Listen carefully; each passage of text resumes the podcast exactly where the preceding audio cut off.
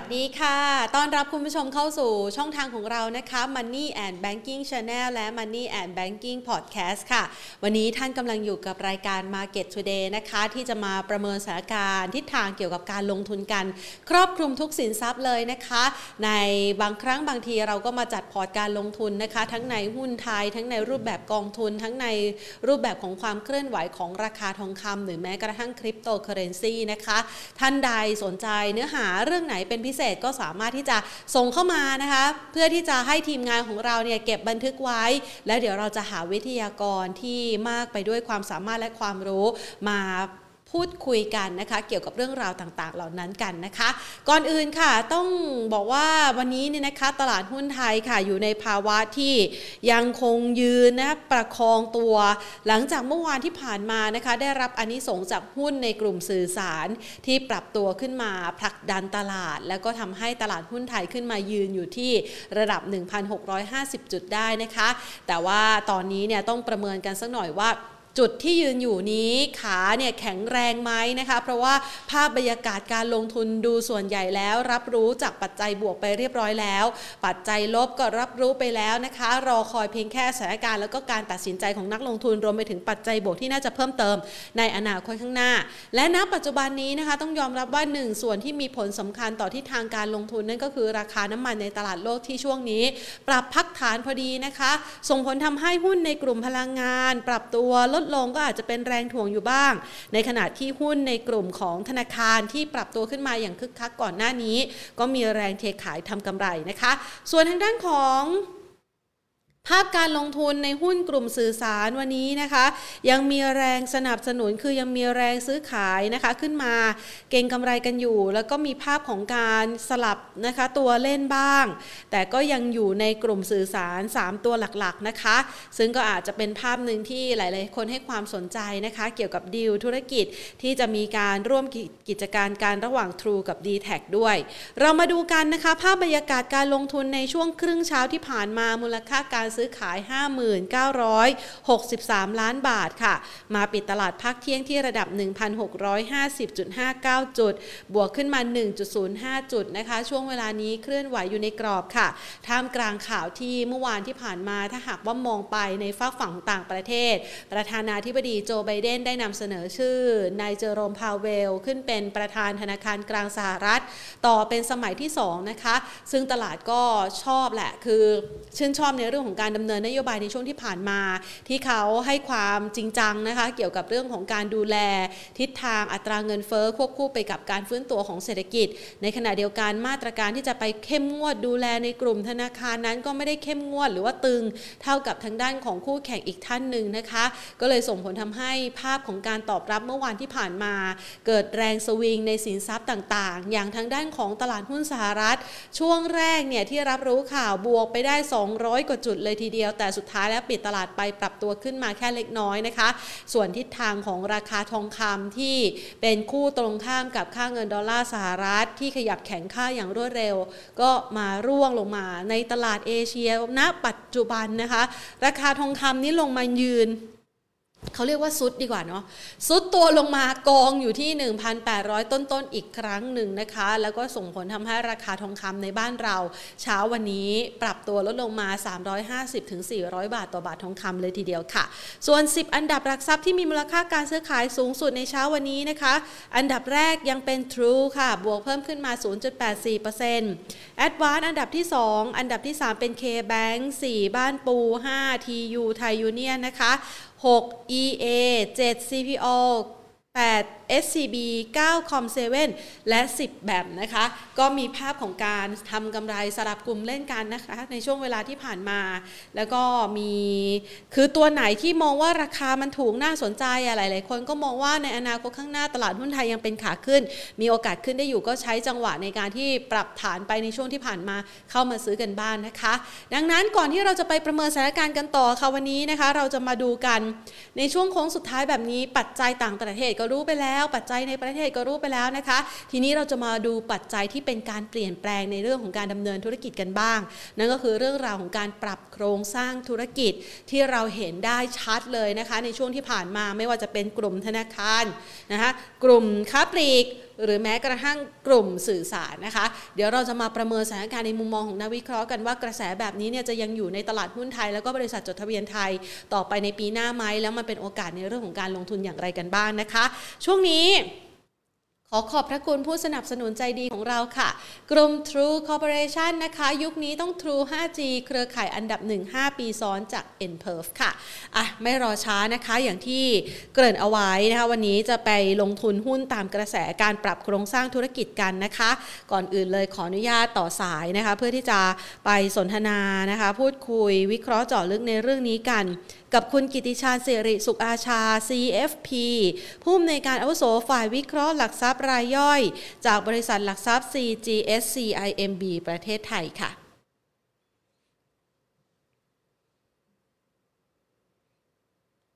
สวัสดีค่ะ คุณกิติชันคะ ครับ สวัสดีครับ ค่ะนะคะ วันนี้อยากจะมาขอความรู้นะคะ เกี่ยวกับเรื่องแนวโน้มการดำเนินธุรกิจของบริษัทจดทะเบียนไทยนะคะ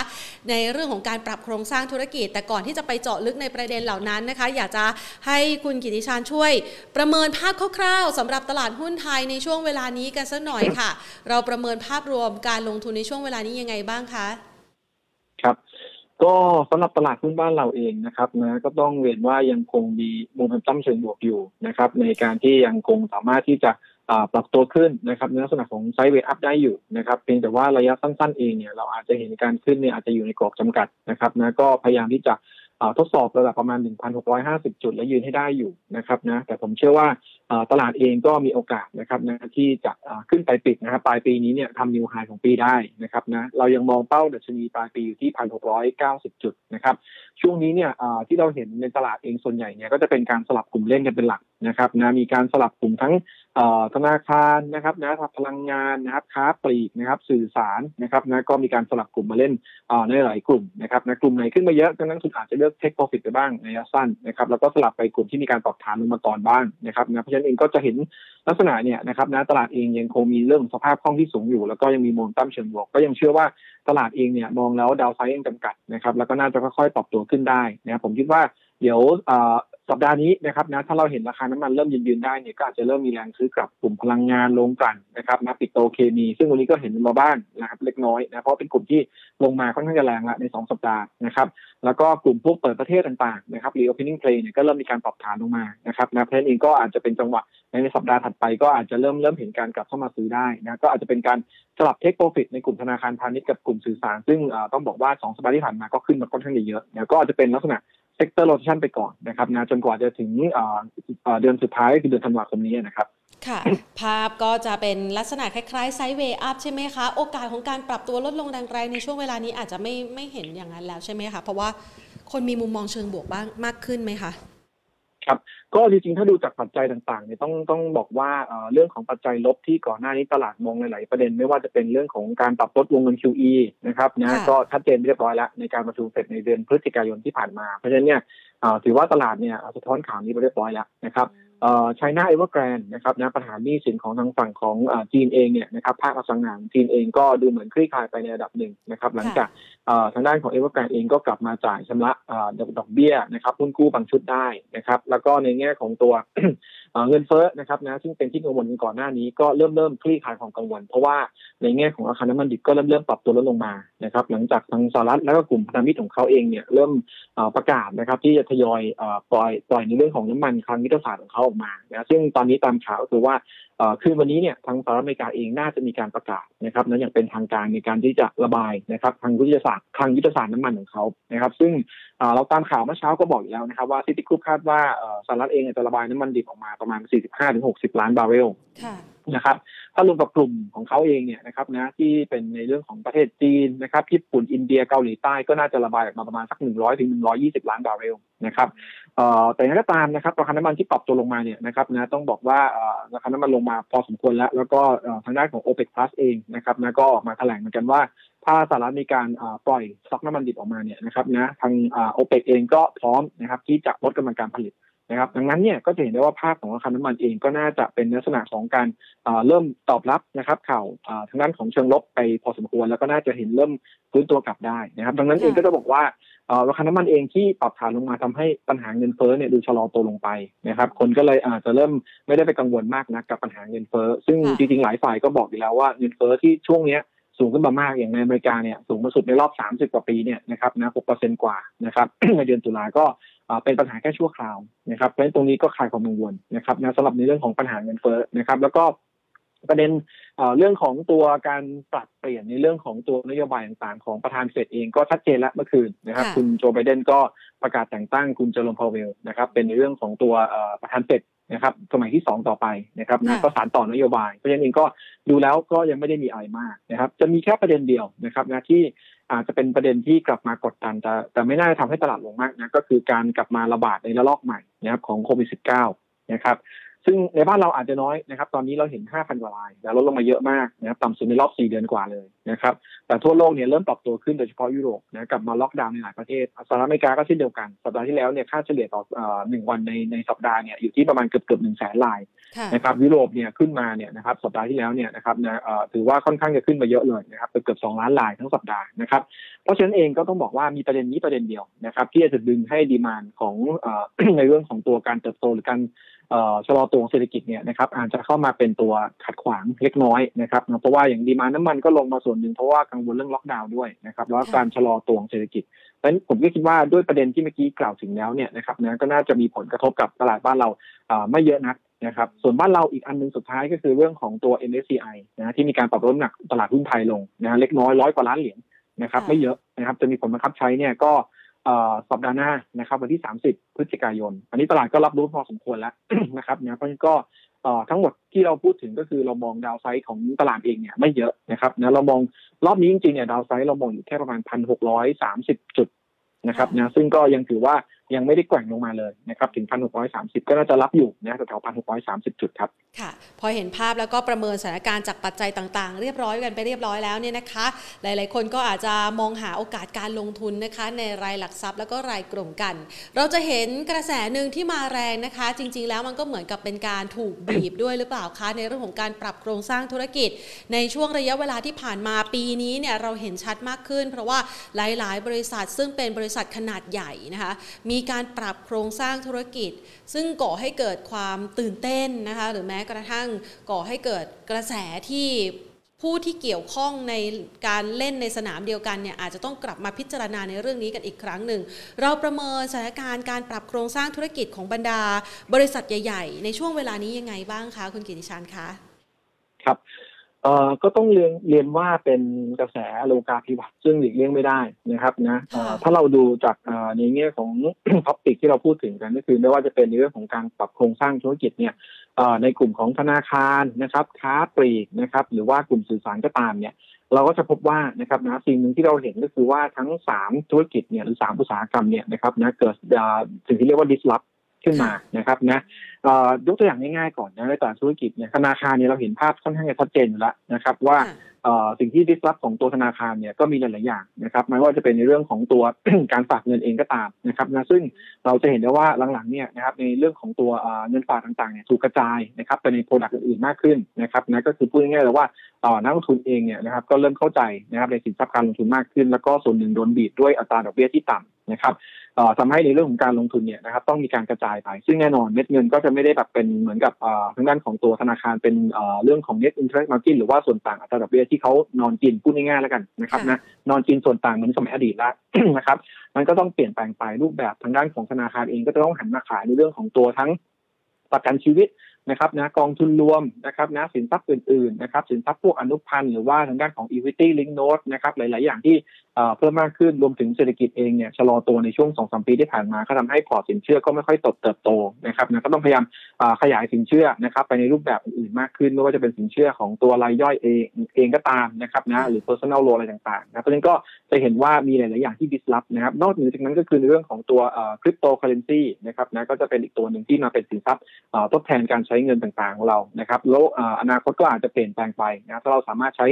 ในเรื่องของตัวคริปโตเคอเรนซีมาทดแทนตัวเงินได้ แล้วก็เราเห็นหลาย ๆ สถาบันที่ไม่ใช่สถาบันการเงินเนี่ยสามารถที่จะปล่อยกู้นะครับนะในเรื่องของตัว crowd funding ก็ตามนะครับนะหรือในรูปแบบอื่นๆก็ตามนะครับนะในการระดมทุนต่างๆ เพราะฉะนั้นก็จะเห็นได้ว่า ช่องทางการระดมทุนต่างๆเนี่ยนะครับมันมีมากขึ้นมันก็จะเป็นตัว disrupt ทำให้ช่องทางในการหาเงินนะครับหรือว่าหากำไรของแบงก์เนี่ยหดตัวลงไปนะครับนะเพราะฉะนั้นแบงก์ก็ต้องพยายามที่จะปรับตัวนะครับนะเข้าไปจอยกับธุรกิจนะอย่างที่เราเห็นหลักๆเลยที่เห็นชัดเจนก็คือตัว SCB นะครับที่ก็พูดถึงว่าเข้าไปเป็นเทคคอมพานีแล้วก็พูดง่ายๆเลยแล้วกันนะครับนะที่เราเข้าใจง่ายๆคือขึ้นยานแม่ไปนะครับคือปรับโครงสร้างให้ธุรกิจเนี่ยสามารถที่จะเดินต่อไปได้นะครับไปเทคความเสี่ยงที่มันมากขึ้น แล้วก็ คาดหวังการเติบโต แล้วก็คาดหวัง ROE ที่เพิ่มสูงขึ้นในอนาคตนะครับ เพราะฉะนั้นเนี่ย เทรนด์ก็จะมีลักษณะเป็นแบบนี้ รวมถึงที่เราเห็นก่อนหน้านี้นะครับทางไทยกับธนาชาตินะครับก็ก็มาควบรวมกันให้เป็นขนาดธนาคารที่มีขนาดใหญ่มากขึ้น เพราะว่าถ้าอยู่เป็นขนาดเล็กขนาดกลางเนี่ยนะครับการแข่งขันที่สูงขนาดนี้ก็คงจะอยู่ได้ลำบากนะครับรวมถึงต้นทุนในการที่จะพัฒนาธุรกิจต่างๆนะในเรื่องของดิจิทัลต่างๆด้วยที่ต้องลงทุนตีเยอะพอสมควรนะแต่ว่าก็ต้องบอกว่าธนาคารขนาดกลางขนาดเล็กก็จะเป็นลักษณะเป็นเหมือนเป็นผู้ตามนะครับนะผู้ตามธนาคารขนาดใหญ่มากกว่านะครับดังนั้นเองก็ต้องถือว่าจะได้ประโยชน์จากขนาดหรือว่าในเรื่องของการเป็นผู้นำเนี่ยค่อนข้างจะน้อยนะครับ เราก็เห็นได้ว่าตรงนี้ก็เลยต้องมีการเกิดมาลักษณะของการควบรวม แล้วก็ที่เรามองเห็นตอนนี้คือนอกเหนือจากในโลกของการเงินเนี่ยนะครับเนื้อ SCB ก็มองกว้างไปกว่านั้นแล้วว่าเขาคงต้องเชื่อมโยงกับทุกธุรกิจนะครับนะที่เป็นอุตสาหกรรมหลักๆของประเทศนะเราจะเห็นการจับมือกับเครือซีทีนะครับ ตัวของ a d v a n c e นะครับนะตัวของธุรกิจหลักๆเลยที่เขามีการจับมือในตัว ต้องเรียกว่าเป็นผู้นำของแต่ธุรกิจเลยนะครับนะซึ่งก่อนหน้านี้เขาก็ทำมาหลายอย่างนะครับในการจับมือกับพวกธุรกิจ delivery อะไรต่างๆก็ตามนะครับนะเพราะเนี่ยแพลตฟอร์มนะที่มันเกิดขึ้นก็คือเป็นแพลตฟอร์มส่วนหนึ่งต้องบอกว่าเพื่อให้แบงก์เนี่ย survive นะครับนะอยู่รอดได้ในอนาคตสองเพื่อให้แบงก์เนี่ยมีการเติบโตได้นะครับแล้วก็เป็นการเชื่อมโยงธุรกิจต่างๆเนี่ยให้เข้ามาอยู่ในระบบของธนาคารพาณิชย์เองด้วยนะครับฉะนั้นตรงนี้เราถึงเห็นเรื่องของปรับการปรับโครงสร้างของกลุ่มธนาคารเนี่ยที่เราเห็นภาพตรงนี้ ก็มองว่าตรงนี้เองเนี่ยจะเป็นเทรนด์ที่ยังต้องเกิดขึ้นต่อในอนาคตเพียงแต่ว่าจะเกิดขึ้นกับรายไหนบ้างนะครับนะก็ต้องมาตามดูกันอีกรอบหนึ่งนะครับส่วน ถัดมาอีกธุรกิจนะก็จะเป็นธุรกิจค้าปลีกนะครับนะค้าปลีกเองก็ต้องบอกว่าก็โดนดิสรับเหมือนกันนะครับในลักษณะเดียวกัน เราเห็นว่าสมัยก่อนเนี่ยเราเป็นแบบ traditional เลยนะครับอย่างคุณแพนคุณกับผมเองเนี่ยนะครับสมมติสมัยก่อนจะไปช้อปปิ้งเราก็เดินไปตามห้างนะเลือกดูสินค้าแล้วก็จับจ่ายใช้สอยใช่ไหมครับเดี๋ยวนี้เนี่ยนะครับนะต้องบอกว่ามือถือทำได้ทุกอย่างนะครับโมบายแพงกิ้งก็ทำได้ใช่ไหมครับช้อปปิ้งผ่านมือถือก็ทำได้นะครับนะทุกอย่างทำได้ผ่านมือถือเราเห็นโฆษณาเนี่ยโอ้โหฟังจนแบบว่า คือติดหูไปเลยนะครับลาซาด้าเอ่ยนะครับ Shopee เอ่ยนะครับหลายๆเจ้าเนี่ยที่เข้ามาในสนามนี้แล้วก็เป็นสนามที่ต้องบอกว่านะครับนะกดดันกับกลุ่มค้าปลีกที่เป็น traditional สมัยก่อนนะครับแล้วยิ่งโควิดมาเนี่ยนะครับทำให้ภาพเนี่ยของการเปลี่ยนแปลงในเรื่องการจับจ่ายใช้สอยมันเปลี่ยนไปนะครับคนเคยออกจากบ้านไปช้อปปิ้งตอนนี้ไม่ได้นะครับพอช็อปไม่ได้เนี่ยนะก็มีวิธีก็คือช้อปปิ้งที่แพลตฟอร์มของห้างสรรพสินค้าของตัวเองนะเซ็นทรัลออนไลน์อะไรก็ว่าไปนะครับ JD.com นะแต่ว่า ที่เราเห็นตามบ้านมาเลยชัดก็คือ Lazada Shopee อัดโปรโมชั่นมาเยอะเพราะฉะนั้นค้าปลีกดั้งเดิมเองก็มีผลกระทบนะครับนะเพราะฉะนั้นเองก็ต้องมีการปรับตัวนะครับไม่ว่าจะเป็นทั้งตัวไฮเปอร์มาร์เก็ตซูเปอร์มาร์เก็ตนะครับนะหรือว่าทางด้าน convenience store ก็ตามนะครับเราถึงเห็นดีลยักษ์ที่เกิดขึ้นนะครับนะไม่ว่าจะเป็นในเรื่องของตัวโลตัสนะครับนะแมคโครนะครับ CPO CPF ต่างๆ ที่มีการปรับโครงสร้างต่างกับตัวแมคโครนะครับแล้วก็ในอนาคตผมคิดว่าธุรกิจค้าปลีกก็ยังน่าที่จะมีการเห็นนะครับนะการควบรวมกิจการเกิดขึ้นได้นะครับนะเพราะฉะนั้นเองก็ต้องมาดูว่าเมื่อ consolidate รายเล็กออกมาแล้วเนี่ยนะครับนะรายใหญ่จะมี power bargaining power มากขนาดไหนนะครับ แล้วก็ในอนาคตเองเนี่ยนะครับแน่นอนนะครับนะคนที่เป็นเบอร์หนึ่งเนี่ยนะครับก็น่าจะต้องมีความได้เปรียบนะครับในเชิงของ economy of scale มากกว่าคนอื่นอยู่แล้วนะครับแล้วก็แพลตฟอร์มต่างๆที่เขามีอยู่ในมือนะครับ ก็น่าจะสามารถช่วยนะครับในเรื่องของตัวการดำเนินธุรกิจในอนาคตได้เพราะฉะนั้นเนี่ยเราคิดว่า ตรงนี้เป็นจุดหนึ่งนะครับ ที่เขาก็ใช้มาในเรื่องของการต่อสู้นะครับกับค้าปลีกดั้งเดิมกับค้าปลีกสมัยใหม่นะซึ่งตอนนี้ต้องบอกว่าทุกรายเนี่ยที่เป็นค้าปลีกเนี่ยก็พยายามพัฒนาแพลตฟอร์มออนไลน์ตัวเองขึ้นมานะแต่ว่าอาจจะยังไม่เยอะนะบางรายจะได้แค่ห้าห้าเปอร์เซ็นต์ถึงสิบเปอร์เซ็นต์นะครับทำ omni-channel ด้วยนะครับก็คือทั้งออฟไลน์ออนไลน์ซื้อกันได้หมดเลยนะครับนะไปดูหน้าร้านนะครับแล้วก็เห็นในอินเทอร์เน็ตถูกกว่าซื้อผ่านอินเทอร์เน็ตก็ได้นะครับนี้เป็นต้นนะครับเพราะฉะนั้น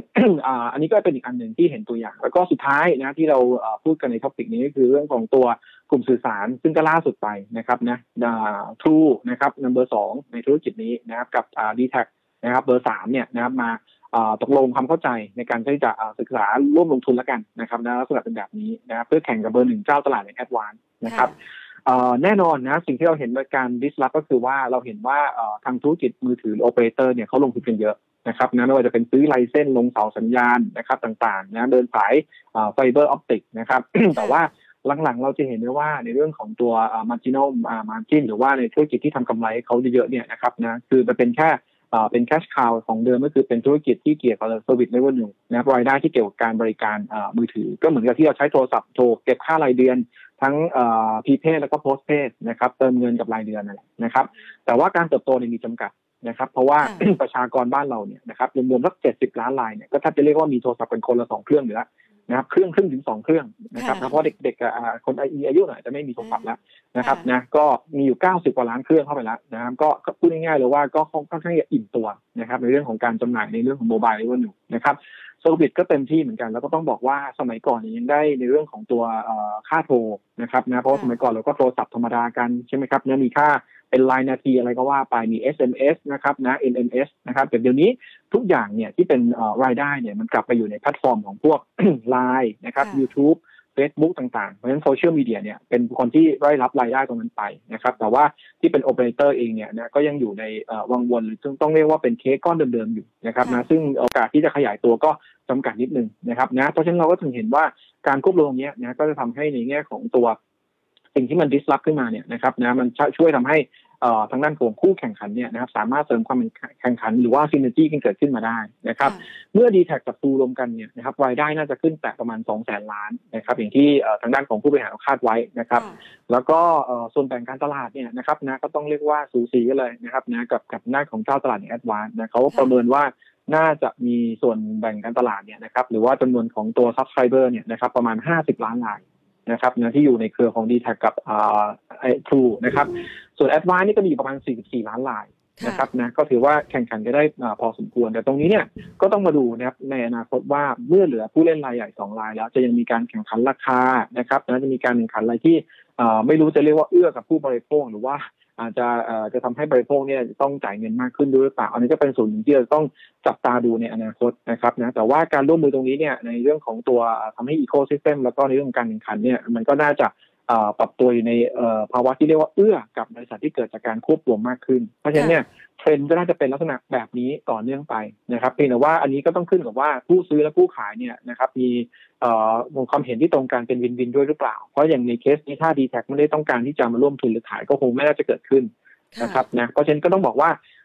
การปรับโครงสร้างธุรกิจตรงนี้เนี่ยโดยรวมแล้วนะครับนะในระยะยาวน่าจะเป็นผลบวก นะครับนะกับบริษัทที่เกิดจากการปรับโครงสร้างธุรกิจ หรือว่า merger acquisition อะไรก็ตามนะครับระยะยาวจะเป็นผลบวก แต่ว่าระยะสั้นนะครับนะอาจต้องมีต้นทุนที่เกิดขึ้นนะครับหลาย ๆ อย่างที่เกิดไม่ว่าจะเป็นเรื่องต้นทุนการควบรวมนะครับต้นทุนที่อาจจะต้องมีบางส่วนที่เป็นพนักงานที่มีความทับซ้อนเนี่ยจะต้องมีการ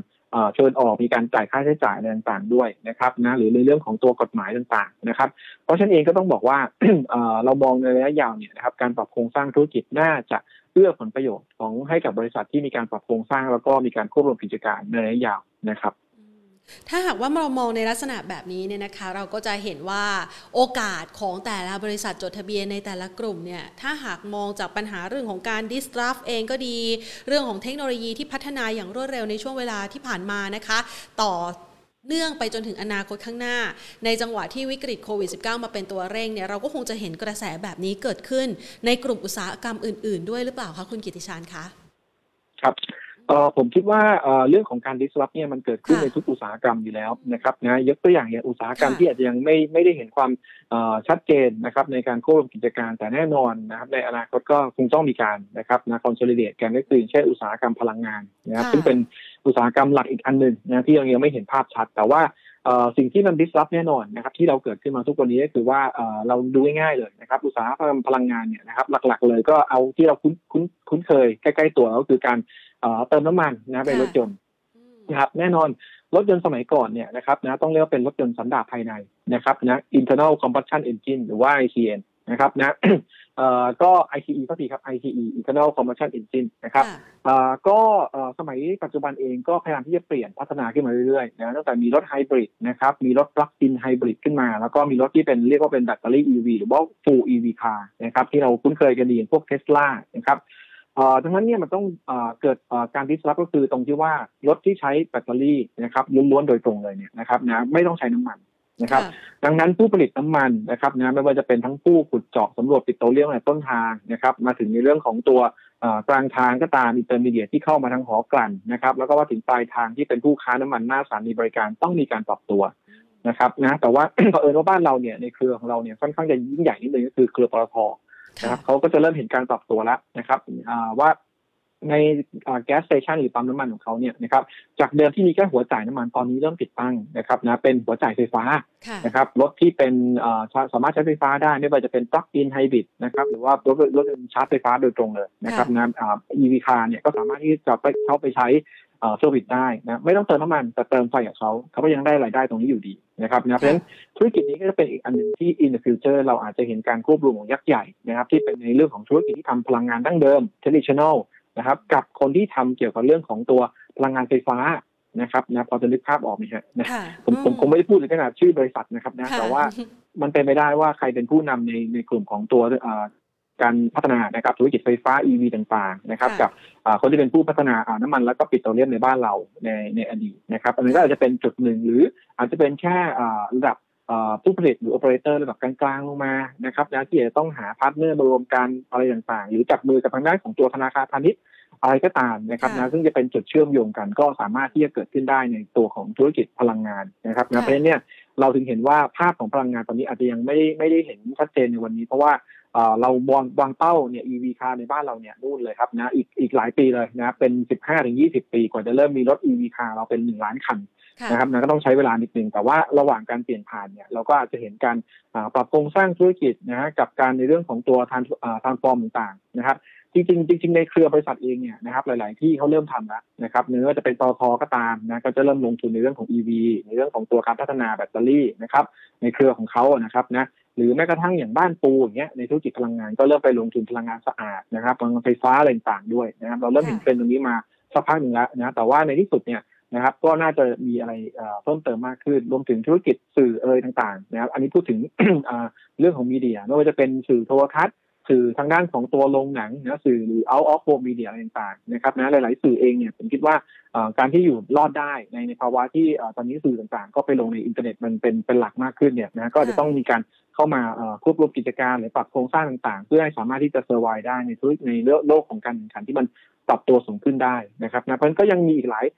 ธุรกิจนะครับที่ผมคิดว่ายังไงก็ตามในอนาคตก็คงจะต้องมีการกลับมารวมควบรวมกันมากขึ้นนะรวมถึงอสังหาริมทรัพย์ นะครับนะก็อาจจะเป็นอีกอีกธุรกิจหนึ่งนะซึ่งจริงๆโดนถือว่าโดนดิสรับน้อยนะครับนะแต่ว่าก็อาจจะมีในเรื่องของการคอนโซลิเดตนะของบริษัทขนาดใหญ่กับบริษัทขนาดกลางหรือเล็ก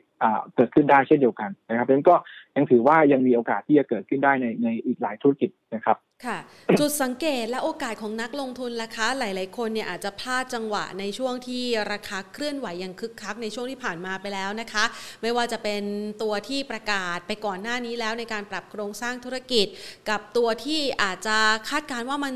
พอเห็นภาพของคนที่อยู่ในกลุ่มอุตสาหกรรมเดียวกันมีการปรับโครงสร้างแล้ว อาจจะมีการปรับโครงสร้างต่อ นักลงทุนจะสามารถใช้โอกาสและจังหวะเหล่านี้ในการที่จะเข้าลงทุนได้ยังไงบ้างคะ มีคำแนะนํำยังไงบ้างนะคะ ครับ ก็จริงๆต้องต้องเรียนว่านะครับ ในเรื่องของการที่เราจะศึกษาว่า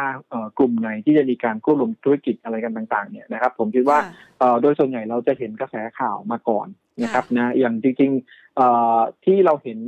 ในแง่ของตัวสามธุรกิจหลักที่เราพูดถึงเนี่ยนะครับเราเริ่มเห็นกระแสข่าวมาก่อนแล้วนะครับธนาคารก็มีพูดถึงกันมาก่อนหน้านี้แล้วนะครับนะในการที่จะไปจับมือจริงๆเขาจับมือกับหลายธุรกิจมาก่อนที่มีการประกาศทานฟอร์มด้วยซ้ำไปนะครับในขณะที่ธุรกิจค้าปลีกเองอันนี้เราก็เป็นที่ทราบกันอยู่แล้วนะครับในเรื่องกับกับโครงสร้างแมคโครนะคือเครือซีพีเขาเตรียมตัวไว้ตั้งแต่ นานแล้วนะครับในการเพิ่มฟีโฟเพียงแต่ว่ามาหา solution ที่ลงตัวได้นะครับนะเมื่อไม่นานนี้เองนะครับในขณะที่ของด้านของตัวสื่อสารเองเนี่ยนะครับไม่ว่าจะเป็น dtac หรือ True เนี่ยนะครับจริงๆมีข่าวลือในตลาดมาตั้งแต่เดือน7นะครับเดือนเก้านะครับแล้วก็เพิ่งมาจบตรงเดือนสิบเอ็ดเนี่ยนะครับนะที่ทุกความความชัดเจนออกมานะครับเพราะฉะนั้นเราจะเห็นได้ว่านะครับถ้าเราไปย้อนกลับไปดูก็จะพอพบอะไรบางอย่างว่า ทุกๆ ครั้งที่อาจจะมีการควบรวมกิจการหรือว่ามีการที่การศึกษานะครับนะ MOU due diligence เนี่ยนะครับนะแน่นอนอาจจะมีเรื่องของข่าวหลุดออกมาบ้างนะครับนะให้เราสามารถที่จะพอนึกหรือว่ามาพอศึกษาได้ว่าเอ๊ะมันจะเป็นไปได้ไหม ในการที่จะเกิดการปรับโครงสร้างแบบนี้ การควบรวมกิจการแบบนี้นะครับ แล้วเราก็ต้องมาดูว่า ในเรื่องของตัว merger and acquisition เนี่ยใครได้ประโยชน์ใครเสียประโยชน์นะครับซึ่งโดยปกติแล้วแน่นอนนะครับการทำ M&A เนี่ยนะครับเนี่ยไม่ว่าจะเป็น merger หรือว่า amalgamation นะครับนะ A บวก A เป็น A นะครับ A บวก B ก็ทีครับ A บวก B เป็น A หรือ A บวก B เป็น C ก็ตามเนี่ยนะครับนะก็ต้องถือว่าคนที่เขาไปซื้อกิจการเนี่ยในท้ายที่สุดแล้วน่าจะเป็นคนที่เพิ่มมูลค่าหรือได้ประโยชน์ที่สุดนะครับแต่ระยะสั้นนะครับกลยุทธ์ในการที่จะลงทุนในธุรกิจที่มีการปรับโครงสร้างหรือว่า เอ็มเอเองก็ตามเนี่ยนะครับนะส่วนใหญ่แล้วเนี่ยนะครับตัวที่ถูกเข้าเทคหรือว่าโดนซื้อกิจการเนี่ยนะครับนะก็น่าจะได้วอร์ชันที่สูงขึ้นในระยะสั้นนะครับคือพูดง่ายๆหรือว่าเออก็ถ้าจะเลือกเก็งกำไรควรจะต้องเลือกเก็งกำไรตัวที่โดนเข้าเทค หรือตัวที่ถูกซื้อกิจการก่อนในระยะสั้นนะครับและในระยะยาวเนี่ยนะครับค่อยกลับไปซื้อตัวที่เข้าไปซื้อกิจการ ในกรณีที่ การเข้าซื้อกิจการเนี่ยเป็นบริษัทที่เรียกว่ามีธรรมพิบาลนะครับซื้อเพื่อต้องการสร้างมูลค่าในระยะยาวจริง ๆ ไม่ได้ซื้อเพื่อเป็นการเก็งกำไรหรือสร้างสตอรี่ในระยะสั้นนะครับมันภาพมันก็จะเห็นเป็นลักษณะแบบนี้ว่าในการที่เราจะปรับโครงสร้างหรือซื้อกิจการเนี่ยเราก็สามารถที่จะเก็งกำไรตามที่ผมพูดได้คือแต่ว่าเราต้องพิจารณานิดนึงว่าข่าวนั้นเนี่ยจะมีมูลความจริงมากน้อยแค่ไหนนะครับ โดยหลักง่ายๆก็คือว่าบริษัทหรือกิจการเนี่ยนะครับที่มีเจ้าของเป็น Family ถือหุ้นอยู่เนี่ยนะครับอาจจะมองว่าถือแบบเป็นหลักเลยเจ็ดสิบแปดสิบเปอร์เซ็นเนี่ยนะครับโอกาสที่จะเกิดการควบรวมขายหรือการขายกิจการเนี่ยอาจจะเกิดขึ้นได้น้อยหน่อยนะครับแต่ว่าบริษัทที่อาจจะไม่ได้มีใครเป็นผู้ถือหุ้นหลักๆเท่าไหร่นะครับนะหรือว่าจริง ๆ แล้วผู้ถือหุ้นหลักอาจจะไม่ได้เป็น Family ที่ถือ 70-80%เนี่ยนะครับนะแต่มองในแง่ของตัวผลการดำเนินงานนะครับนะของตัวกิจการเป็นหลักเนี่ยนะครับอันนี้เนี่ย มีโอกาสที่จะเกิดการเข้ามาศึกษาควบรวมกิจการซินเนอร์จีหรือปรับโครงสร้างต่าง ๆ ได้เพราะฉะนั้นก็ต้องมาตามดูว่าจากข่าวที่ออกมาเนี่ยมันมีโอกาสมากน้อยแค่ไหนเพราะว่าจริงๆสมัยก่อนถ้าลงทุนอยู่ในยุคเมื่อ 10-20 ปีที่แล้วเนี่ยเราจะเห็นนะว่าหลายๆธุรกิจนะครับนะว่า พอมีข่าวลือออกมาที่จะโดนซื้อกิจการจะโดนอะไรต่างๆเขาก็จะบอกว่านะครับนะนี่เดี๋ยวคุณจเจริญจะซื้อนู่นจะซื้อนี่นะฮะออกข่าวมาเรื่อย แต่จริง ๆ ออกมาสิบข่าวเนี่ยเป็นจริงแค่ข่าวเดียวนะครับนะเพราะฉะนั้นก็สมัยก่อนมันจะอาจจะไม่เหมือนสมัยนี้นะครับนะก็คือนักลงทุนเราต้องบอกว่าเรื่องข่าวสารต่างๆเนี่ยนะครับเรามีการเช็คกันนะมีการตรวจสอบกันมากขึ้นนะครับ แล้วก็ สามารถที่จะตรวจแล้วก็มีกฎเกณฑ์ของกรตที่สามารถตรวจสอบได้ว่าในสิ่งที่ออกข่าวหรือข่าวลือต่างๆเนี่ยก็จะมีบทลงโทษนะครับนะกับในแง่ของตัวคนออกข่าวหรือบริษัทจดทะเบียนเองก็ตาม เพราะฉะนั้นเนี่ยก็เชื่อว่าหลังๆเนี่ยการสกรีนข่าวต่างๆ ก็น่าจะดีมากขึ้นทำให้เราสามารถที่จะเชื่อถือได้ว่าข่าวที่ออกมามีโอกาสที่จะเป็นจริงได้อยู่พอสมควรเพียงแต่ว่าคุณต้องทำการบ้านหรือว่าเป็นไปได้ไหมนะครับ ในการที่การเกิดการควบรวมมันมีซินเนจี้กันหรือเปล่านะครับนะมันสามารถจะช่วย เตื้อหนุนตรงไหนได้บ้างนะครับค่ะจากกระแสข่าวหรือแม้กระทั่งการปรับโครงสร้างธุรกิจต่างๆ ที่รายละเอียดออกมาชัดเจนแบบนี้แล้วเนี่ยนะคะ ถ้ามองไปในกลุ่มที่มีการปรับโครงสร้างมองจากวินาทีณ ปัจจุบันจากราคาณปัจจุบันนะคะ โอกาสในการที่จะเลือกหุ้นที่เป็นไปตามข่าวเหล่านี้เนี่ยยังพอจะมีโอกาสทำกำไรอยู่ในบางตัวหุ้นได้บ้างไหมคะ มีครับมีครับจริงๆต้องบอกว่าอย่างที่ผมเรียนไปนะครับ ว่าในลองเทอมระยะยาวเนี่ยนะครับนะทั้งตัวหุ้นที่เกี่ยวข้องกับสามอุตสาหกรรมหลักเนี่ยนะครับ เราเชื่อว่ามูลค่าในอนาคตจะเพิ่มสูงขึ้นกว่าปัจจุบันแน่นอนนะครับเป็นแต่ว่าระยะสั้นเองเนี่ยหุ้นหลายตัวเนี่ยนะครับยกตัวอย่างทีละ sector ก็ได้นะครับ อย่างกลุ่มธนาคารพาณิชย์นะครับ SCB เนี่ยนะครับนะก็ต้องบอกว่า หลังจากที่มีการประกาศนะครับนะปรับโครงสร้างเนี่ยราคาหุ้นเขาตอนนั้นเนี่ยถ้าเราย้อนกลับไปดูนะครับนะอยู่ในช่วงประมาณสักเดือนปลายเดือนกันยายนเนี่ยอยู่ประมาณหนึ่งร้อยบาทนะครับหุ้นขึ้นมาแล้วสามสิบเปอร์เซ็นต์นะครับนะสามสิบเปอร์เซ็นต์เนี่ยนะระยะเวลาจริงจริงจริงได้วันแรกนะวันสองวันแรกก็ขึ้นไปสามสิบเปอร์เซ็นต์แล้วนะขึ้นไปร้อยสามสิบเจ็ดเลยนะครับก็ต้องถือว่าตอบรับกับในเรื่องของตัว outlook ระยะยาวพอสมควรแล้วนะที่เขาตั้งเป้าจะทำ ROE ไปนู่นเลย 13ถึง15เปอร์เซ็นต์นะครับใน 5 ปีข้างหน้านะครับ ก็ถือว่าตอบรับไปพอสมควรแล้วนะครับเพราะฉะนั้นระยะสั้นๆเองอาจจะต้องรอนะครับจังหวะการย่อตัวของ SCB นะครับซึ่งจริงเรามองว่าในแง่ของ SCB เองยังมี backup story อันหนึ่งก็คือเรื่องของการจ่ายปันผลพิเศษนะครับเพราะฉะนั้นนักลงทุนสามารถที่จะหาจังหวะในการปรับฐานลงมา แล้วก็ทยอยซื้อได้นะครับเพียงแต่ว่าถ้ามองในแง่ upside เองเนี่ยของปีนี้อาจจะเริ่มจำกัดแล้วนะครับเพราะว่าตอนนี้เนี่ยทาง Bloomberg consensus ให้เป้าหมายเฉลี่ยอยู่แค่หนึ่งร้อยสามสิบแปดบาท นะครับก็จะเหลือ upside ประมาณแค่สิบเปอร์เซ็นต์นะบนปีนี้นะครับนะซึ่งก็จะเหลือไม่เยอะแล้วนะบางคนอาจจะทำเป็นปีหน้าแต่ว่าเฉลี่ยมาคือร้อยสามสิบแปดบาทนะครับดังนั้นผมคิดว่าอาจจะต้องรอย่อๆลงมานิดหนึ่งนะครับนะสักร้อยยี่สิบห้าบาทบวกลบถ้าลงมานะครับมีการปรับฐานหรือมีการปรับลดน้ำหนัก MSCI แล้วมีแรงขายออกมาเนี่ยนะครับแล้วก็จะทำให้มีเรื่องของตัวอัพไซด์ที่สูงขึ้นก็ต้องรอย่อมาอีกนะครับนะก็สำหรับ SCB แต่ว่าตัวเลือกที่เรามองว่าน่าจะมีอัพไซด์ที่สูงกว่า SCB ในธีมของการปรับโครงสร้างธุรกิจในกลุ่มธนาคารด้วยกันก็คือ K-Bank นะครับเพราะต้องอย่าลืมว่า K-Bank ยังไม่ได้มีการประกาศออกมาเหมือน SCB นะครับในการปรับโครงสร้างธุรกิจขนาดใหญ่นะครับต่างๆเนี่ยนะครับยังไม่ได้มีการประกาศชัดเจน แล้วก็ K-Bank เองก็ถือว่ายังรักกาดนะครับ SCB อยู่พอสมควร เพราะว่าวันที่ตอน SCB ประกาศเนี่ยนะที่เขาขึ้นมา 30%เอง 30%เนี่ยนะครับตอนนั้นราคาหุ้น K-Bank อยู่ประมาณ 120 บาท นะครับแล้ว K-Bank ก็ขึ้นมาประมาณ150บาทนะครับนะก็คือพูดง่ายๆขึ้นมาประมาณ 20%นะครับคร่าวๆนะครับนะก็ขึ้นมาช้ากว่าตัว SCB นะครับแล้วจะดูในแง่ของ price to book เองก็ถือได้ว่าต่ำกว่านะเคแบงก์อยู่ประมาณ0.7 เท่ากว่านะครับ SCB อยู่ไป 1 เท่าแล้วนะครับแต่แน่นอนปกติ SCB ก็จะเทรดที่พรีเมียม price to book มากกว่า นะครับแต่ก็ไม่ได้ต่างกันมากขนาดนี้นะครับเพราะฉะนั้นก็ถือว่า K-Bank ยังมี upside story ที่เกิดขึ้นแล้วก็ valuation ที่ยังต่ำกว่านะครับทางด้านของตัว SCB แล้วก็ story เนี่ยถ้าค่อยๆมีการเปิดเผยมา ก็น่าจะสามารถที่จะทำให้หุ้นขึ้นได้นะไปทัดเทียมกับ SCB หรือพูดง่ายๆหรือว่าเอ่อเอาพอฟอร์มตลาดแล้วก็ตาม SCB ไปได้นะครับผมก็เชื่อว่า SCB เอ่อทีกับ K-Bank น่าสนใจนะครับนะเป็นอีกตัวหนึ่งในกลุ่มธนาคารพาณิชย์ก็จะเล่นต่อจาก SCB นะครับนะก็สามารถที่จะรอรอแถวแนวรับได้นะครับประมาณ 124เอ่อทุกทีครับ142 143บาทนะครับนะตัวนี้เราให้เป้าหมายที่ 170 บาทนะครับสำหรับ K-Bank นะครับแต่กลุ่มที่น่าสนใจที่เรามองว่ามีอัพไซด์สูงคือกลุ่มค้าปลีกนะครับค้าปลีกเนี่ยถ้าจบในเรื่องของตัวโควิดนะครับนะหรือคลี่คลายลงไปแล้วปีหน้าไม่มีการล็อกดาวน์เนี่ยนะครับนะกลุ่มค้าปลีกเองสามารถที่จะ ทำรายได้นะครับ แล้วก็กำไรเนี่ยกลับมาสู่ใกล้ระดับปกติมากที่สุดนะครับนะเพราะว่าปีที่แล้วโดนล็อกดาวน์ไปนะครับนะ 46 วันนะครับ ช่วงไตรมาสสองปีนี้โดนล็อกดาวน์แล้วก็เคอร์ฟิวนะคือบางบางจังหวัดโดนเนี่ยนะครับนะไปเกือบเกือบสองเดือนนะครับนะเพราะฉะนั้นเนี่ยก็คือถือว่ารายได้หายหดไปนะครับปีหน้าถ้ากลับมาเต็มรูปแบบแล้วก็นักท่องเที่ยวกลับมาได้นะครับนะเกือบเกือบอาจจะ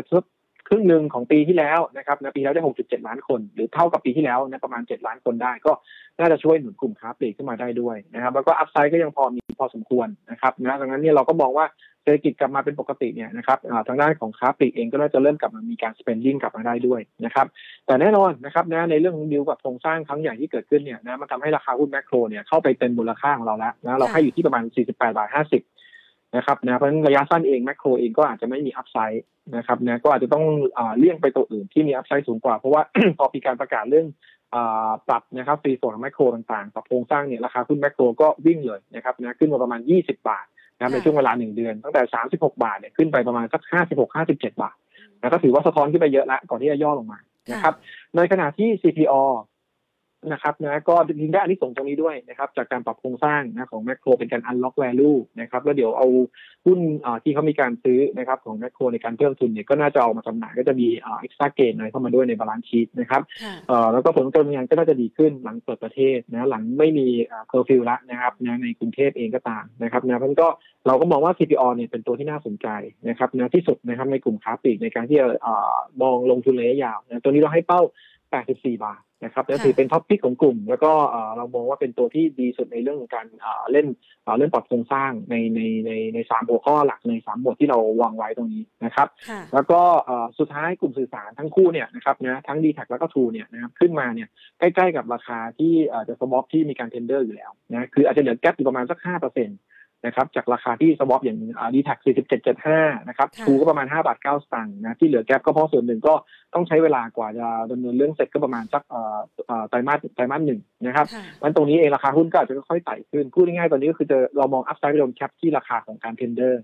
นะครับนะเพราะนั้นก็คือจะเหลือ upside อยู่แค่ห้าเปอร์เซ็นต์นะครับถ้าดูในแง่ของราคาเป้าหมายจริงๆเนี่ยต้องบอกว่าทั้งสองตัวทั้ง TRUE กับ DTAC เกินราคาเป้าหมายเราต้องคู่ไปแล้วนะครับนะอย่าง TRUE จริงๆเราให้เป้าหมายพื้นฐานแค่สามบาทเก้าสิบ นะครับอันนี้ไม่ได้รวมผลดีจากการ swap ผลดีจากการควบรวมกิจการในอนาคตนะครับส่วน DTAC ก็คือสามสิบเจ็ดบาทห้าสิบนะครับนะเพราะฉะนั้นก็ต้องบอกว่าสองตัวนี้ก็แทบจะเรียกว่า upside จำกัดแล้วนะครับนั้นก็คิดว่าน่าจะ หันกลับมาเล่นนะครับในกลุ่มอื่นดีกว่านะครับนั่นก็คืออย่างค้าปลีกเป็นอย่าง CPALL หรือแบงก์ SCB หรือ KBank ก็ตอนนี้น่าจะดูมี upside มากกว่านะครับ แต่ถ้าคุณชอบชอบความปลอดภัยอยากจะถือไป tender จริงตรงนี้ก็ถือว่าเป็นเรื่องของการซื้อที่อาจจะเรียกว่าความเสี่ยงต่ำนะซื้อวันนี้เราไปรอ tender อาจจะได้ประมาณสักห้าเปอร์เซ็นต์นะครับนะก็ก็ถือว่าเยอะนะครับ ถ้าเทียบกับเงินฝากทั่วไปที่เราได้ออมทรัพย์สลึงหนึ่งเงินฝากปีหนึ่งได้ประมาณห้าสิบสตางค์ นะครับซื้อวันนี้แล้วก็ไปรอ tender สักไตรมาสหนึ่งช่วงเวลาสักประมาณหนึ่งไตรมาสเนี่ยนะครับได้ห้าเปอร์เซ็นต์ก็ค่อนข้างจะ happy ก็ถือว่าเป็นการลงทุนที่แบบ safe ได้เหมือนกันนะครับค่ะอ่าสุดท้ายนี้นะคะ ขอสอบถามนะคะ นอกเหนือจากประเด็นการปรับโครงสร้างธุรกิจคุณผู้ชมสอบถามเข้ามานะคะ ตัว TU ค่ะ คุณกิติชานคะวันนี้ทำไมลงแรงแล้วเขาถามว่าสามารถเข้าลงทุนได้ไหมคะ ครับ เอ่อก็จริงๆ TU ผมว่าน่าจะทยอยซื้อได้นะครับเนี่ย TU ที่วันนี้ลงมาแรงเนี่ยนะครับสามสี่เปอร์เซ็นต์ลงมาหลุดยี่สิบาทเนี่ยนะครับแล้วก็เพราะว่าหลายคนเนี่ยก็เริ่มไปประเมินนะครับ ว่าตอนนี้เนี่ยการแพร่ระบาดที่เพิ่มขึ้นมาใหม่ที่เมื่อกี้ผมเล่าให้ฟังนะไม่ว่าจะเป็นทั้งของยุโรปหรือสหรัฐอเมริกาเนี่ยจะมีผลกระทบกับ TU นะครับพอสมควรเพราะว่า TU เนี่ยนะครับมี operation ต่างๆก็คือพูดง่ายๆเลยว่ามีฐานการผลิตแล้วก็ในเรื่องของตัวลูกค้าเนี่ยอยู่ที่ทางด้านของฝั่งยุโรปแล้วก็ฝั่งอเมริกาอยู่พอสมควรด้วยนะครับแล้วก็ที่ผ่านมาก่อนหน้านี้เนี่ยค่าเงินบาทเนี่ยนะครับแข็งค่าขึ้นมาต่อเนื่องก็อาจจะไม่ได้ดีกับ TU มากนักเพียงแต่ว่าสองสามวันนี้เริ่มกลับมาอ่อนบ้างนะก็จะไม่ได้กดดันแต่ว่าหลักๆเลยที่กด TU วันนี้นะก็คือในเรื่องของตัวผลกระทบจากโควิดที่ระบาดที่ระลอกใหม่แล้วก็มีการล็อกดาวน์ในหลายหลายประเทศนะครับการล็อกดาวน์จะมีรูปแบบที่แตกต่างกัน แต่ว่ามีทั้งในเรื่องของตัวยุโรปแล้วก็ฝั่งอเมริกาก็เริ่มเริ่มกังวลถึงแม้ทางด้านของสหรัฐเองยังมาเปิดเผยบอกว่ายังไม่มีการกลับไปล็อกดาวน์ก็ตามแต่คนจะเริ่มกังวลแล้วว่าเริ่มมีการจำกัดในเรื่องของการใช้ชีวิตอะไรมากขึ้นหรือเปล่า ก็จะส่งผลกระทบกับทียูแต่ว่าถ้าถามว่าลงทุนได้ไหมลงทุนได้นะครับเพราะว่าอันนี้เป็นปัจจัยระยะสั้นนะครับนะผมคิดว่าราคาหุ้นลงมาแถวๆนี้เอ่อ19บาทกว่าทยอยสะสมได้นะครับถ้าจะเอาเต็มที่เลยนะต้องเส้น 200 วันคือ 19 บาท ถ้าลงมานี่น่าซื้อนะครับนะเป้าหมายของเราเอ่อ TU เราให้เป้าหมายที่ 26 บาท 50 นะครับมันตอนนี้ upside อยู่เยอะนะซื้อได้ครับ ขออีกตัวหนึ่งนะคะ AH AAPICO Hitech ค่ะ ครับ เอ่อ AAPICO เราไม่ได้ cover แต่ว่าถ้าเราเห็นในเรื่องของงบไตรมาสสามนะครับนะก็ต้องบอกว่าออกมาค่อนข้างจะดีนะครับ แต่ถ้าตัดรายการพิเศษแล้วก็ถือว่าต่ำกว่าตลาดคาดเล็กน้อยนะสำหรับตัว AAPICO เพียงแต่ว่านักทุนอาจจะไปคาดว่าในเรื่องของการฟื้นตัวในเรื่องของตัวการผลิตรถยนต์แล้วก็ยอดขายในเอเชียโดยเฉพาะในไทยแล้วก็มาเลเซีย ซึ่งเป็นฐานการผลิตและจำหน่ายหลักของเขาเนี่ยของ AAPICO Hitech เนี่ยเริ่มฟื้นตัวกลับขึ้นมาได้นะเพราะจำนวนผู้ติดเชื้อเริ่มน้อยลงเริ่มกลับมาเปิดประเทศนั้นก็อาจจะคาดหวังอนาคตว่าในเรื่องของตัว AAPICO Hitech จะปรับตัวได้ดีขึ้นนะครับรวมถึงอินเดียด้วยนะที่เขามี subsidiary ตรงนั้นด้วยนะครับ ตอนนี้ก็ล่าสุดจำนวนผู้ติดเชื้อเหลือแค่7,000กว่าราย นะครับนะจากเคยขึ้นไปสูงถึงประมาณ4 5 0 0 0 0รายนะครับนะเพราะฉะนั้นเองก็จะเห็นได้ว่าอินเดียก็จะฟื้นตัวกลับมาได้ตลาดหุ้นอินเดียก็ new high historical high ไปแล้วนะครับเพราะฉะนั้นก็มองว่าใน 3 ประเทศหลักที่เป็นลูกค้าแล้วก็รายเป็นรายได้หลักของเขาเนี่ยเริ่มฟื้นตัวหมดเลยนะครับดังนั้นก็ AAPICO Hitech ก็อาจจะสามารถที่จะปรับตัวขึ้นได้ตามในแง่ของตัวแนวโน้มที่ปรับตัวดีขึ้นนะครับแต่ว่าราคาเป้าหมายเนี่ยรู้สึก Bloomberg consensus ให้อยู่ที่ประมาณ28 บาทนะก็ต้องดูให้มันเหมาะสมอาจจะลองรอย่อนิดนึงแล้วค่อยเข้าซื้อนะครับค่ะ ได้ครบถ้วนเลยนะคะ ขอขอบพระคุณมากเลยค่ะ คุณกิติชานคะให้แนวคิดเราเกี่ยวกับการศึกษาเรื่องของการปรับโครงสร้างธุรกิจที่น่าจะมีโอกาสเกิดขึ้น ในบริษัทจดทะเบียนไทยในอนาคตข้างหน้าเพิ่มเติมอีกด้วยนะคะ วันนี้ขอบพระคุณมากเลยค่ะ ครับขอบคุณครับ สวัสดีค่ะสวัสดีครับ นะคะคุณกิติชาญเสริสุขอาชานะคะ จากทางด้านของ CGSC IMB นะคะให้รายละเอียดไว้ครบถ้วนเลย เพื่อที่จะให้คุณผู้ชมนะคะ ท่านนักลงทุนหลาย ๆ ท่านที่กำลังสนใจกระแส การปรับโครงสร้างธุรกิจนะคะ ไม่ว่าจะเป็นภาพของการปรับโครงสร้างในการที่จะไปรุกขยายนะคะ ในธุรกิจอื่น ๆ เพิ่มเติมจากความเชี่ยวชาญที่มีอยู่เดิมของตนเองในธุรกิจเดิมอยู่แล้วนะคะ หรืออาจจะเป็นลักษณะของการที่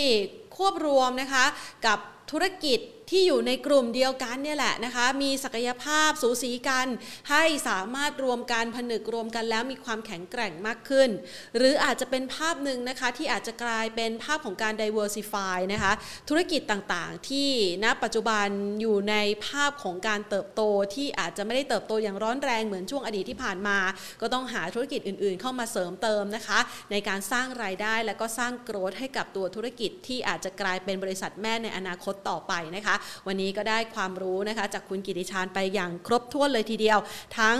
เรื่องของการดูนะคะว่าเราเนี่ยจะสามารถหาโอกาสหาผู้ชนะในการปรับโครงสร้างธุรกิจในแต่ละธุรกิจได้อย่างไร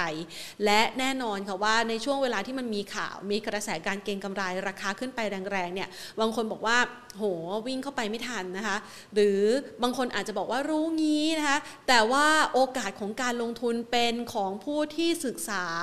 แล้วก็ มองเห็นภาพธุรกิจที่ชัดเจนอยู่เสมอนะคะ ไม่ว่าจะเป็นจังหวะไหนท่านสามารถหาโอกาสการลงทุนได้แล้วค่ะ และวันนี้คุณกิติชานก็ให้นะคะแนวคิดแล้วก็แนวทางในการที่จะลองศึกษาดูว่าในแต่ละธุรกิจนั้น มีความน่าสนใจอย่างไรนะคะ แล้วก็อาจจะเป็นจังหวะที่ท่านอาจจะไม่ต้องรีบร้อนลงทุนหรอกมันมีจังหวะ แล้วก็กลยุทธ์ที่เหมาะกับ ความเสี่ยงที่เรารับได้ในแต่ละบุคคลไปนะคะ ก็ให้ไฮไลท์เอาไว้นะคะใน 3 กลุ่มธุรกิจที่มีการประกาศปรับโครงสร้างกันในช่วงที่ผ่านมา ไม่ว่าจะเป็นกลุ่มสถาบันการเงิน กลุ่มค้าปลีก หรือแม้กระทั่งกลุ่มสื่อสาร และแน่นอนว่าจริง ๆ มันก็ยังมีอีกหลายบริษัทในหลายกลุ่มนะคะ ที่เขามีการปรับโครงสร้างธุรกิจ ปรับไปทีละเล็กทีละน้อย เปลี่ยนไปในเรื่องของเทคโนโลยีเอามาเสริมเติมเต็มต่างๆนะคะ คุณผู้ชมสามารถศึกษาสิ่งเหล่านี้แหละค่ะว่า มันสามารถที่จะช่วยเพิ่ม ความสามารถในการทำกำไร ความสามารถในการสร้างยอดขายของเขาในอนาคตได้หรือไม่ อาจจะกลายเป็นหุ้นตัวหนึ่งที่คุณผู้ชมจะต้องจับตาเป็นพิเศษนะคะ ไม่เพียงเท่านี้ อย่างที่คุยกันไปเนี่ยนะคะ ในช่วงที่ผ่านมาณปัจจุบันเนี่ยมันมีธุรกิจอะไรที่เพิ่มเติมเข้ามาหลากหลาย ที่เกี่ยวข้องกับเทคโนโลยีนะคะ ก็เดี๋ยวจะนำเอาข้อมูลดีๆ พวกนี้นะคะ มาเป็นแนวทางในการศึกษาเพิ่มเติมในอนาคตละกันว่าธุธุรกิจอะไรที่น่าจับตา ที่บอกว่าเมืองนอกเขามี เมืองไทยไม่มี แต่จริง ๆ แล้วเมืองไทยมี แต่มันอาจจะอยู่ในขั้นของการ 9 2 3 4 ก็ว่ากันไปนะคะ จะได้มาพูดคุยแล้วก็เป็นโอกาสในการศึกษาการลงทุนเป็นนักลงทุน VI ที่เริ่มต้นจากต้นน้ำกันบ้างนะคะ ในลักษณะแบบนี้นะคะ อันนี้เป็นเรื่องราวนะคะที่นำมาพูดคุยกันในวันนี้แหละค่ะ ช่วงเวลาดีๆ ในวันอังคารนะคะ กับบรรยากาศการลงทุนที่ยังรอการตัดสินใจและปัจจัยสนับสนุนเพิ่มเติม โดยเฉพาะอย่างยิ่งเม็ดเงินใหม่ๆ ที่จะเข้ามาสู่ตลาดหุ้นไทยนะคะ เอาไว้ให้คุณผู้ชมพิจารณาการลงทุน วันนี้หมดเวลาแล้วลากันไปก่อนนะคะ ขอบพระคุณสำหรับการติดตามค่ะหลาย ๆ ท่านทักทายกันเข้ามานะคะ ทักทายกันแบบนี้นะคะ คุณเพชรคุณนิรันต์นะคะ คุณสวงสุดา คุณเกตการ คุณวิโรธคุณกิจชัยนะคะ คุณธงชัย คุณพรินซ์เพอร์เซีย คุณแววตา คุณจิรวัตรนะคะ คุณนันทิยา คุณตรี คุณปริชาติ คุณโสพล คุณจงเจต คุณวารุณีนะคะ คุณเพชรนะคะอ่าอีกหลาย ๆ ท่านนะคะที่ทักทายกันแล้วก็ทุกๆท่านเลยนะคะ ที่ทักทายกันใน YouTube ของเรานะคะ คุณพีรพงศ์คุณพีธนทิพย์นะคะ คุณปอมคุณชาว คุณสุภาพันธ์ คุณวรรณา คุณฮาร์ดนะคะ คุณพีกุดลัก คุณมนัทคุณออดี้คุณแมนสนคุณ คุณเบ คุณเบนะคะอะทักทายกันนะคะในช่วงเวลานี้นะคะ เดี๋ยววันพรุ่งนี้จะมาเสิร์ฟข้อมูลดีๆนะคะ เกี่ยวกับเรื่องของการลงทุนกันต่อวันนี้ลากันไปก่อน สวัสดีค่ะ